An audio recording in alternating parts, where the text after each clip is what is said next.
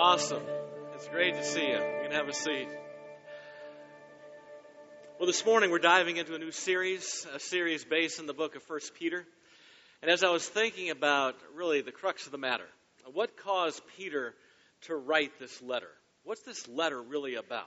Uh, what's the motivation here? I couldn't help but think about uh, a situation that came up in my own life a couple years ago. It really reminded me of some of why Peter wrote this letter. You see, about two years before I left uh, Lansing to move here and be part of you here at MCC, there was this guy who came up. Oh, thank you. Oh, thank you. Yeah, man, I only paid him ten bucks for that. That was good. And uh, twenty next time. We'll uh, we'll make that work. And uh, this guy comes up after I spoke one morning, and he's about 26, 27 years old. His name was Chris. He came up after the service, and he asked me. He said, "You know, Phil." Would you be willing to, to mentor me? I thought, what a great question, right? And this guy at this point, 26, 27, he was way too successful for a guy that age. I mean, he was making a boatload of money, very successful in business. And yet he comes up and he says, Will you mentor me? He says, I want to be a better husband. I'm going to have a child. I want to be a good father. And, and we're talking about discipleship. I want to know what it looks like in my life, he's saying, you know, to, to make disciples. What does that look like? How do I do that? So, will you mentor me? And I said, well, absolutely. And so we began meeting every single month. We met for a couple years before I left uh, to come here. And every so often when we met, he would say, he'd just break the conversation. He said, you know what, my wife, uh, she's got a story she's got to tell you about her life, but it's her story, not mine. I just hope one day she'll be able to, to tell you. And then he'd go on. I never knew what was going on. I've been over to their house a couple different times, saw her then, thinking, well, maybe she'll unload this story on me, you know, always wondering, like, what's the story, right? Well, it came to be the last week that I was in Lansing. We're packing up the house, getting ready to move. And in the mail, I got this card, a thank you card from her. And I, as I opened it up, she first thanked me for being the pastor there at the church. And then she thanked me for pastoring her husband and the difference they'd seen in their marriage as a result of all that. She was thankful for that. And then she said something uh, like this She said, You know what? I, I know how hard it is to be a pastor. That's why I'm thanking you. She says, because, because my father was a pastor. I thought, Oh, Chris had never mentioned that before. And then she went on to write about her father. What an incredible guy he was. I mean, so faithfully committed to his children faithfully committed to his wife, and she couldn't say enough about his humility, just what a wonderful man he was. He loved God, so devoted to the church, she said, and, and he actually pastored that church for like 20 years of time. But over that 20 years as he pastored that church, she said he'd been wounded many times by the actions of people, the words of people. And so he's kind of a walking, wounded individual as he's trying to pastor that church. And then, she said, came Pastor Appreciation Sunday. Well, I've heard about Pastor Appreciation Sunday, but I'd never been part of a church that actually had Pastor Appreciation Sunday. I thought, like, what a great idea. Like, we should start this, right? And so there's actually a day set aside in the calendar where we have Pastor Appreciation Sunday. I've just never been part of a church that's done that. And, and so along came Pastor Appreciation Sunday, and this was something they did every single year in their church. They could rely on it. So along comes this day, this Sunday, and no one said anything. No cards were written, just kind of silent. And then after the service was over, a group of people came up to him and let him know that their church would be better off if he weren't around. And along with that hurt, along with the previous hurts that he had had, her dad went home after church that day and ended his life. This man who loved his family, loved his wife, loved God, loved the church, took his own life. Why? He had forgotten who he was. He had forgotten who he was. Sticks and stones may break my bones, but words will never hurt me. And as a kid growing up, many times we said a phrase like that because somebody would say something and it makes us feel bold, makes us feel strong and powerful when we say something like that. But the reality is very different. The reality is that our bones will heal a whole lot quicker than the wounds inflicted upon us by other people who, who mean to do us harm. You know words, you know what I'm talking about. Words like stupid, loser, fat, pathetic, ugly, mistake. Anyone who's the recipient of those kinds of words in their lives, well, suddenly they have a whole lot in common with that pastor I just talked about. It's easy for them to forget who they are. So, as we dive in today and as we take a look at 1 Peter, I just want to start with this question Do you know who you are? Or have you forgotten who you are? Have you forgotten who you are? In the midst of the twists and turns of life, in the midst of a culture that's increasingly opposed to Christianity, in the midst of all the voices and disappointments you face throughout your life, have you forgotten who you are? And has your forgetting led you to a place of confusion, disillusionment, perhaps, a sense of numbness, not only in your life, but in your spiritual life as well? Have you forgotten who you are? And if you have, there's good news today because we're diving into 1 Peter. And as we take a look at this series, what we're going to do is we're going to be exploring how God really sees us. You see, when that comes into focus, we can live in light of who we are. So, do you know who you are? The people that Peter originally wrote to, they had forgotten. They had forgotten. They were living in a culture that was much worse than ours, greatly opposed to Christianity. In fact, in the time that Peter's writing this, Christians were being used as light posts, literally lighting Christians up on fire to light up the city. Okay, people opposed to Christianity, they're being mistreated, harsh words against them. In the midst of all these destructive things and destructive voices, these Christians had forgotten who they were. And so Peter begins to write them. And as he writes them, Peter clearly understands how God sees them because Peter knows how God sees him. And armed with this clarity, Peter, what does he do? He, he lives radically. Ultimately, he changes the world because Peter knew who he was. And so he wanted these Christians to know as well. He wants us to know as well because there is power, friends, when we know who we are. Peter wanted us to know who we are. And so he begins writing and he says this Peter, an apostle of Jesus Christ, to God's elect, strangers in the world, scattered throughout Pontus, Galatia, Cappadocia, Asia, and Bithynia. And so, right off the bat, Peter, what he's trying to do is to get their attention. He calls them God's elect.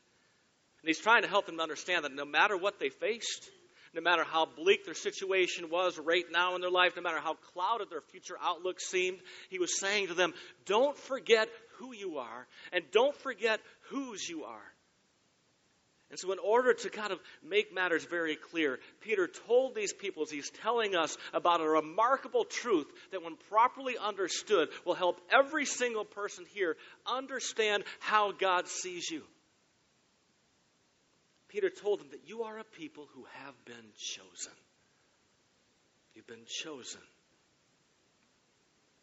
You ever thought about that? The fact that you're following Christ because you have been chosen. I was watching on TV a couple weeks ago. Kirk Cousins, uh, this guy was named uh, the head quarterback for the Washington Redskins. We'll see how they do uh, this weekend. And, and he was named the quarterback. And in this interview, one of the people asked him, Kirk, how does it feel to know that you're not just starting in the next game? You're actually the quarterback. This is your team. You've been chosen for this. And Kirk says, It means everything. It means everything because it gives you power when you have that kind of faith behind you.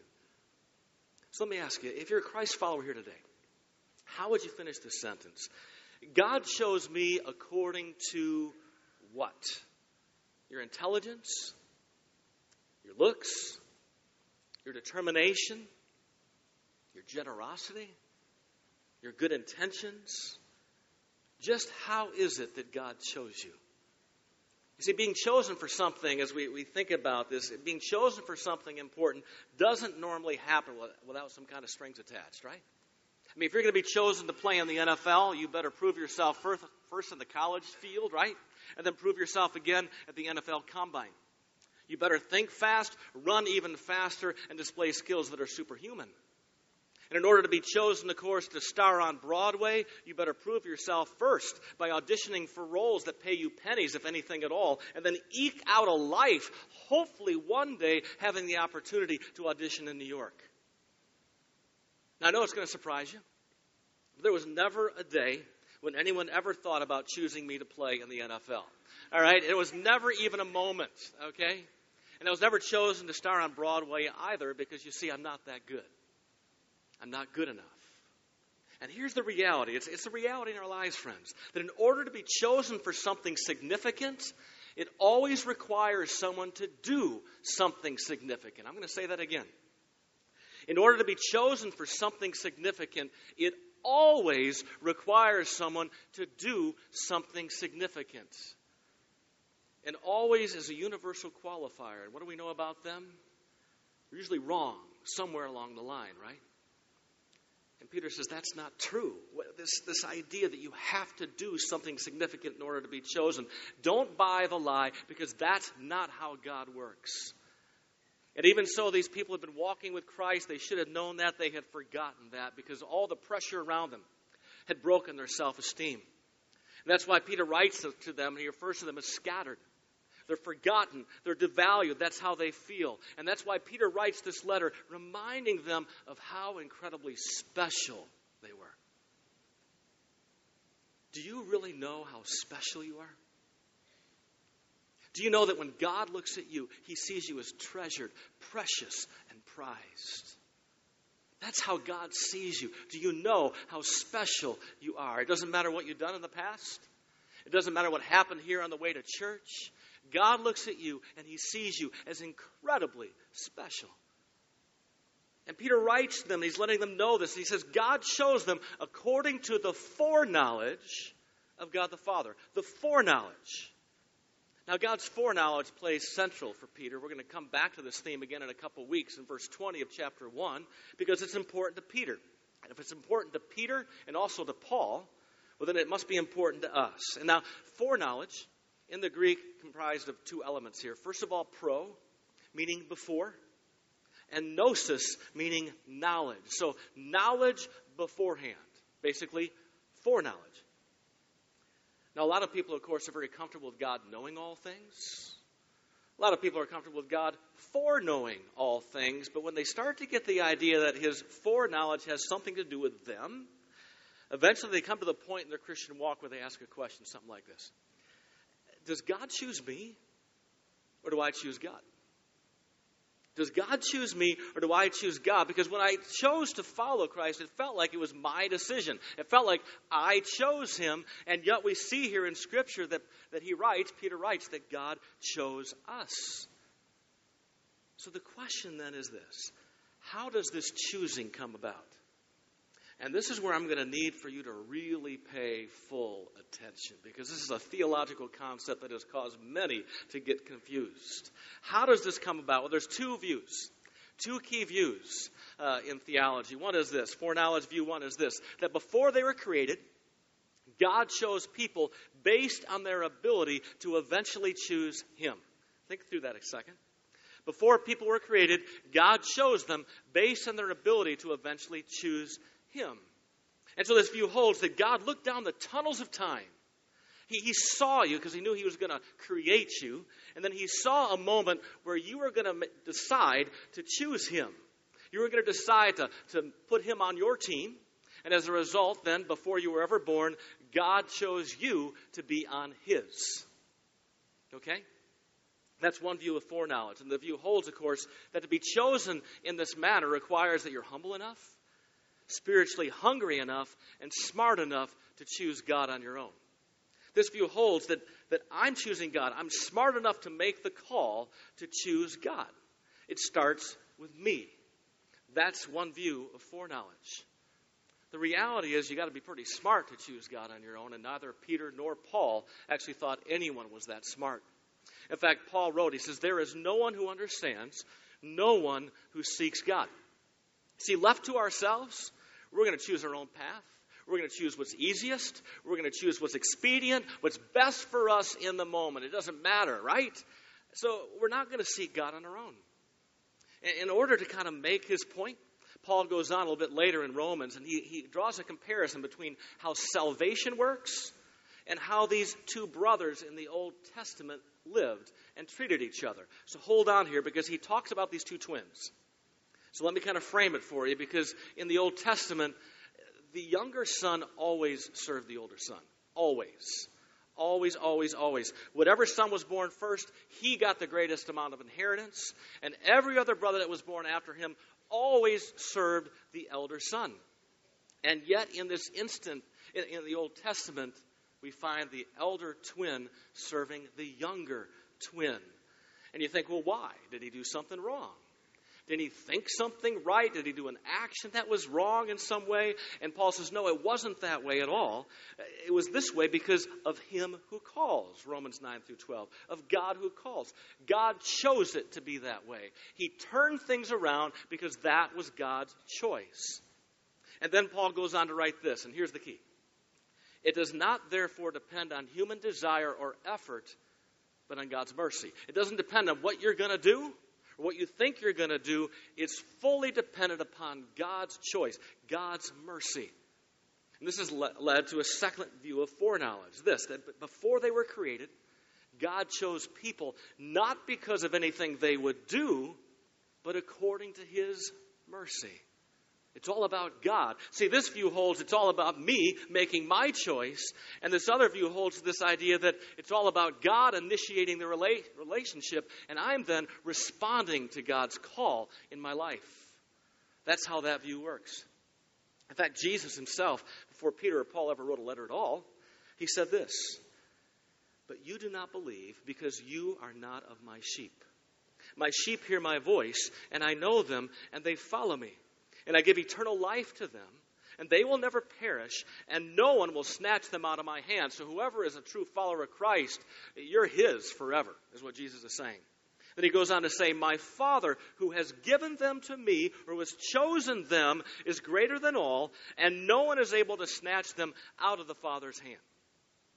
And so Jesus clearly places people into one of two categories either those who cannot hear him because they were not given to him by the Father, or those who can hear him because they were given to him by the Father. So I'll ask the question again Does God choose me, or do I choose God? What's the answer? And I'm going to tell you the answer lies somewhere in the middle, leaning to the latter view I just talked about. Because remember, here's the extremes of this view. This view holds this idea that I'm over here, I'm smart enough, and because I'm so smart, I chose God. Look at me. Right?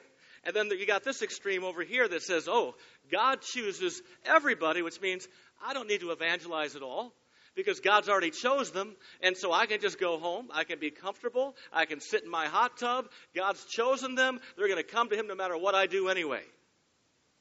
And the reality is over here, Paul and Peter, they're saying, well, nobody's that smart to choose God on your own.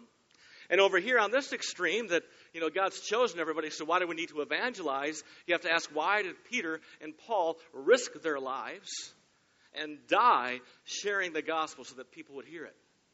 The answer, friends, lies somewhere in the middle, leaning to this view, the idea that God always initiates the relationship. And I say this because this is the theme throughout Scripture, Old Testament to New Testament. Think about this. It's very clear that God chose Noah. It's also very clear that God chose Abraham. It's clear that God chose Moses. And think about this now. Jesus shows up at the scene 2,000 years ago, and Jesus chooses his own disciples. You think, well, that's no big deal, except we need to understand that that is not how it worked. A potential disciple always chose their rabbi. And so now Jesus chooses his own disciples, continuing this theme that we see in the Old Testament. We also need to know this, friends, that while it's clear that God initiates the relationship by choosing people or calling people to himself, something else is also clear that every single one of these people also had a choice. Think about this. Noah had to choose between embracing God's call or caving into peer pressure. Abraham had to choose between God's future blessing or his present comfort. Abraham was very well off. And Moses, He had to choose between God's assigned mission for him or just staying safely at home. And if you read this, God calls Moses, and Moses has an argument with God. He says, Okay, you're all messed up, God. I mean, there got to be somebody else you can choose, somebody else who can talk, somebody else who can do this. And it points to the reality that even though God would call someone and choose someone, sometimes years will go by, sometimes decades before that person will ever respond. The disciples, they heard Jesus say, Come, follow me. They had to choose between dropping their nets and following him or dropping Christ's offer. Scripture makes it clear, friends, that it all starts with God, but we need to receive it. We need to respond. John wrote this But to all who did receive him, who believed in his name, he gave the right to become children of God, who were born not of blood, nor of the will of the flesh, nor of the will of man. So nothing that we can do it's all about God, John says. Make it clear. It always starts with God. And also, one thing about this, this principle people want to focus on, well, then, who did God choose? Did he choose these people and not these people? And, and what is writing about here, friends, is this is how you will know that you're chosen. He's giving assurance to people, helping them to understand if you're wondering, here's how you know that you are chosen by God. So let me start this way by saying it this way. I want you to imagine yourself before three doors. Take a look here. You're going to choose. This is a spiritual life decision. am I going to choose door number one, door number two, or am I going to choose door number three? And so you consider the options, and after a while, say, you know what? I'm going to choose door number two. And so, as you open up the door and you step through door number two, because it feels like your choice, you're opening the door. And as you step through the doorway and look back on the other side, you see the word chosen. See, it feels to you like it's your choice, but the reason why you chose the door to begin with was because God set His mercy, His compassion, His grace, His love on you, calling you and drawing you to Himself. It always starts with God. It's a mystery. But it always starts with Him. I don't deserve to be chosen, and neither do you. We'd all be lost if not for God's choice to save us and our choice to respond. And once we get that clear, we get to the key idea of what Peter's talking about here, and it's this God chose us to change us. Will you say that with me? God chose us to change us. And how does He change us? Well, Peter writes God changes us through the sanctifying work of the Spirit. Now, to sanctify something is to set it apart in order to make it holy, in order to preserve it. Okay, when I was a kid growing up, I built model cars. Um, I built, I don't even know how many, 50, 60, 70 old model cars from the 20s, 30s, 40s. I put a whole lot of money and a lot of time into these. And then I realized one day, well, they're not all going to last. Right? So, which ones do I want to make sure last?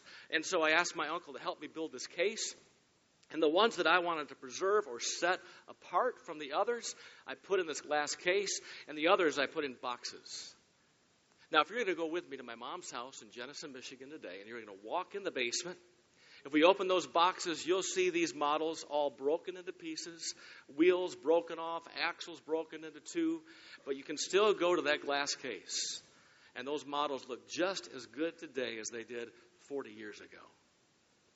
They've been set apart. And this is what God does with us. And even though He does this with us, friends, it's always important to remember that God does not wait for us to change before choosing us. He chooses us, and then He brings about the idea that with His help, with His power, He's going to change us. See, I can never be good enough for God. You can never be good enough for God. The reality is this no matter what you've done in your past, the things you tried to hide, things you don't want anyone to know about, even though you got those things in your closet and everyone does, God saw you. He set his affection upon you, and he began calling you to himself. And that one day, when you chose to follow him, is the day then that he started this effort to change you. To change you, to make you more and more like Jesus Christ, his son. And how is this accomplished? Peter writes, through the sanctifying work of the Spirit for obedience to Jesus Christ for obedience to Jesus Christ. Here's the order. Here's kind of how it works. We are chosen by the Father, changed by the Spirit, so we can experience obedience to Jesus. We are chosen by the Father, changed by the Spirit so we can experience obedience to Jesus. Will you say that with me? We are chosen by the Father, changed by the Spirit so we can experience obedience to Jesus. So here's where Peter's getting to. And he's getting to us asking this question How do I know that I've been chosen? How do I know? How do you know if you've been chosen? How do you know if you're a Christian? The answer is this there's clear evidence in your life of your obedience to Jesus. Jesus stated it this way By their fruit, you will recognize them. Just, it's just going to be obvious. They're going to have fruit overflowing in their lives. By their fruit, you will recognize them because obedience to Jesus always produces fruit. It produces the fruitful Christian life. It kind of looks like this. Take a look at this image on the screen. Here's the fruitful Christian life. And how does this come about? Well, first of all, you got to have Christ at the center. So you always have to ask, do I have Christ at the center of my life? Okay, it starts with Christ at the center. And from that relationship now, with Christ at the center of your life, flows obedience in prayer. The idea that you're talking to God, you're listening to Him and responding to Him. And from that relationship with Christ at the center flows your obedience in outreach. The idea that you cannot keep Jesus to yourself. And so you share Him through your words and through your actions. And then from that relationship with Christ at the center, then, flows your obedience in God's Word. The idea that I want to know Christ more through opening God's Word. I want to be like a sponge. I want to take it in and I want to grow. And then from that relationship with Christ at the center flows obedience in community. The idea that I want to grow in Christ with others who are focused on Christ. It's one reason why they brought up earlier this idea of membership the idea that we're saying, you know what, we, we want you to really consider being a member here because what it means is this is my family. This is my community. And together, we're going to be changed to be more like Jesus. But it's always a together thing, not a Lone Ranger Christian thing. Okay? It's the idea that this is what a fruitful Christian life looks like. So stop here in the moment. Take a look at that image on the screen. Is that you? Is that you? Do you have a couple spokes missing? Yeah, I pray. I, I, I, do a community. I come to church pretty often. I don't really read His Word. I don't know. I'm not really sharing my faith. I mean, uh, yeah, got a couple spokes missing. The fruitful Christian life brings all of this together, friends. This is what He wants for us. And we walk in this kind of fruitful obedience to Jesus, Peter writes, because we are sprinkled with His blood sprinkled with his blood. Now, it's kind of an odd concept when you think about it in our modern day terms, because if you and I, on this incredibly beautiful 70 degree sunny day, went downtown Cincinnati together to walk the streets and we had blood sprinkled all over us as we're walking through the streets, either we'd end up on the news or in a padded room. Or both, right? I mean, people aren't used to this. So, what in the world is Peter talking about here? He's talking about the fact that we are all inflicted with a significant problem a significant problem. Now, this coming November, I'm going to be living here in Cincinnati for two years. So I'm just shy of two years being here.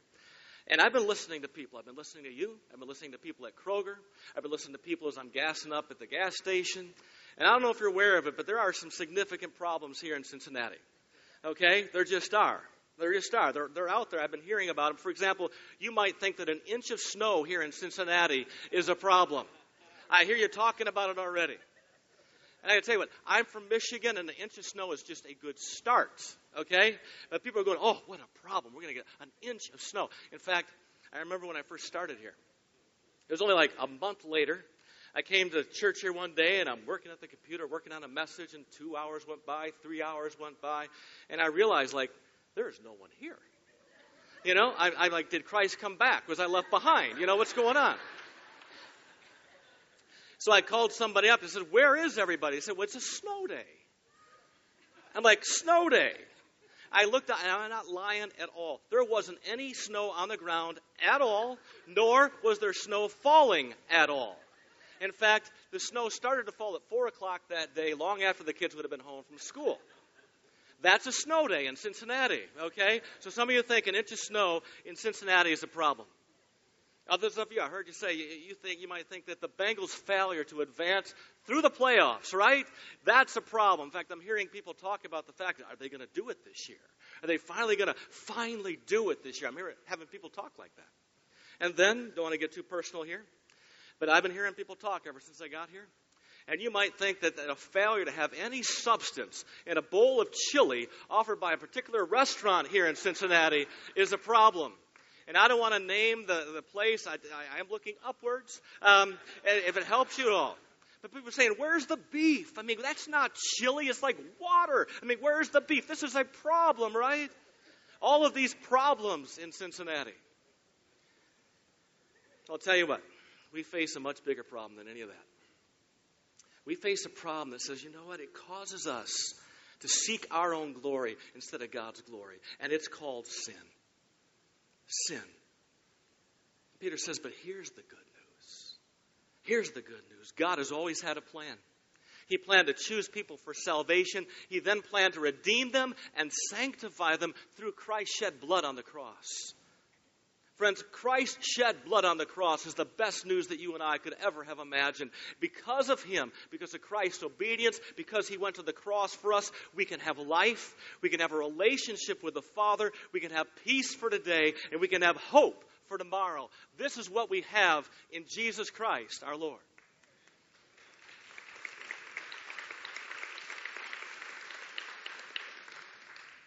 See, friends, once we start to get a grasp of who we are, we live radically.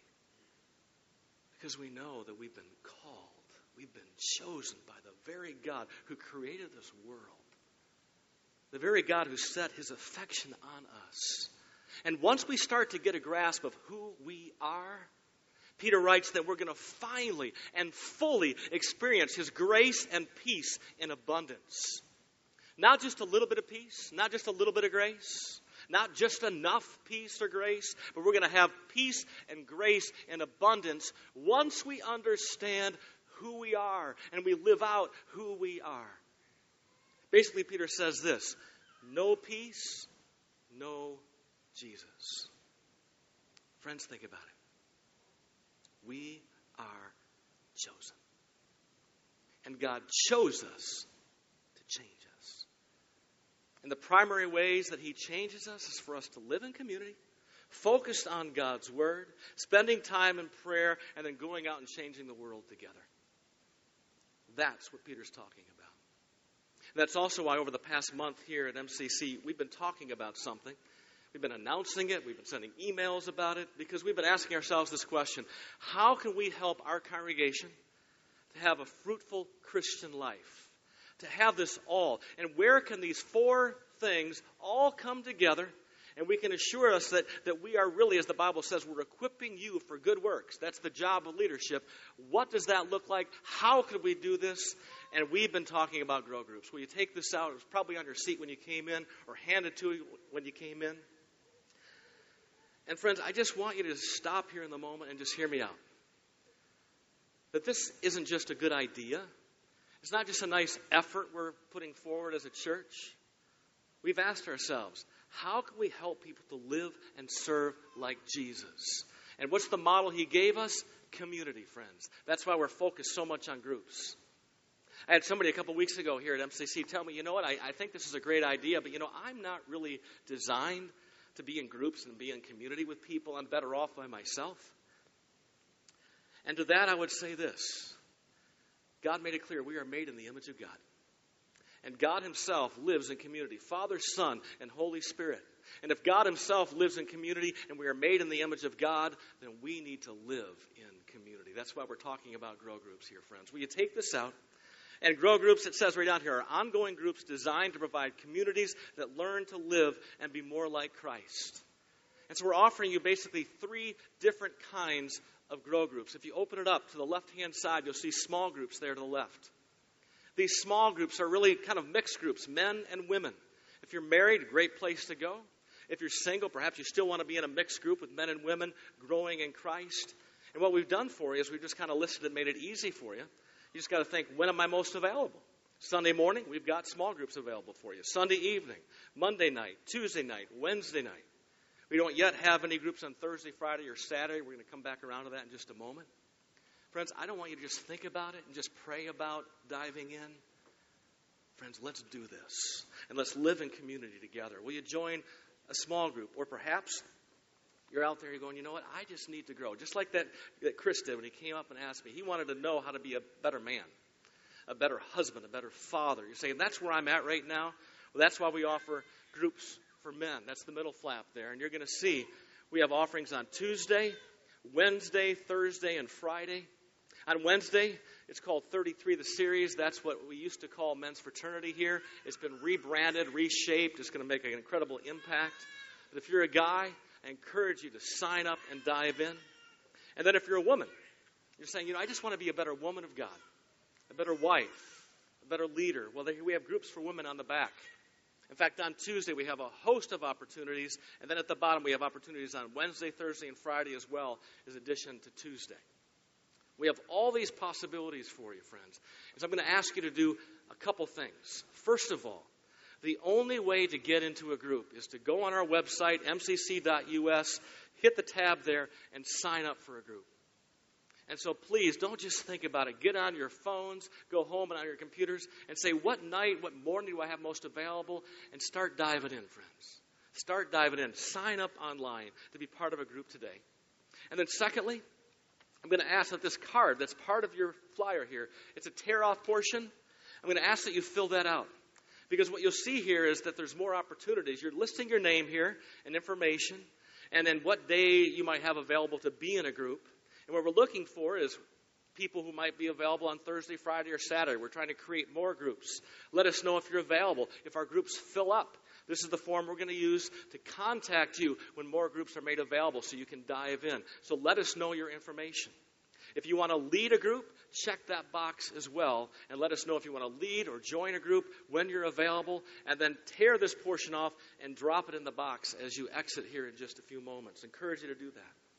And if you're in an existing group here at MCC, been part of a small group for years, I want to encourage you to register and attend one of our orientation sessions and you'll find that online as well. In fact, many of the people who have been leading groups for years have taken this orientation session and said, wow, I wish I would have had this information 20 years ago. So we're not wasting your time. Okay, so please dive into this because the reality, friends, is that Peter tells us that God chose us. Why did he choose us? To change us. And how does he change us? in community where we're studying God's Word, focused on prayer, and changing the world together. And that's why we're offering our grow groups. Friend, I don't know what you came from today. I don't know what your past week has been like. Some of you are hurting, like the pastor I just shared about a few moments ago. You've got a history that's haunting you. And yet, here's the reality you're here today because God is calling you drawing you to Himself. And that's why you're here. Otherwise, you wouldn't be here. And so the reality, friends, is that you are a treasure. You are precious. You are prized. He calls you. He's chosen you to follow Him. And how could we not but respond to a God like? What could we possibly say? What could we possibly do but just to say yes to a God who loves us that much? And so as we close today, let us be humble, let us be amazed, and let's sing of this incredible God who's called us.